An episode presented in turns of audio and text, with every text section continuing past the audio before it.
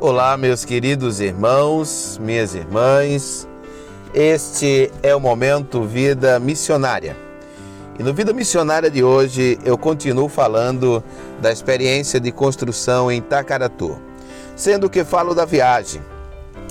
A minha primeira viagem para tão longe, até então só tinha ido até Recife e até Caruaru mas precisava ir até Tacaratu e era muito longe, é muito longe.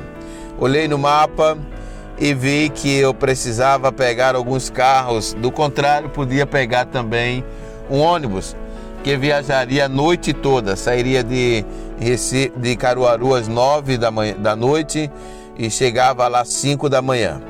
Mas eu não queria viajar de noite, eu não gosto de viajar de noite.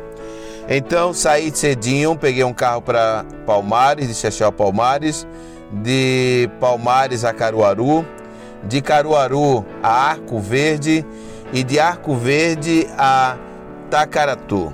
Sendo que quando chegou em Inajá, o motorista parou e disse: Daqui eu não continuo.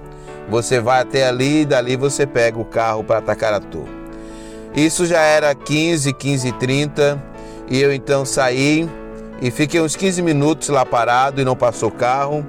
Eu me dirigi até outro ponto e também não passou carro.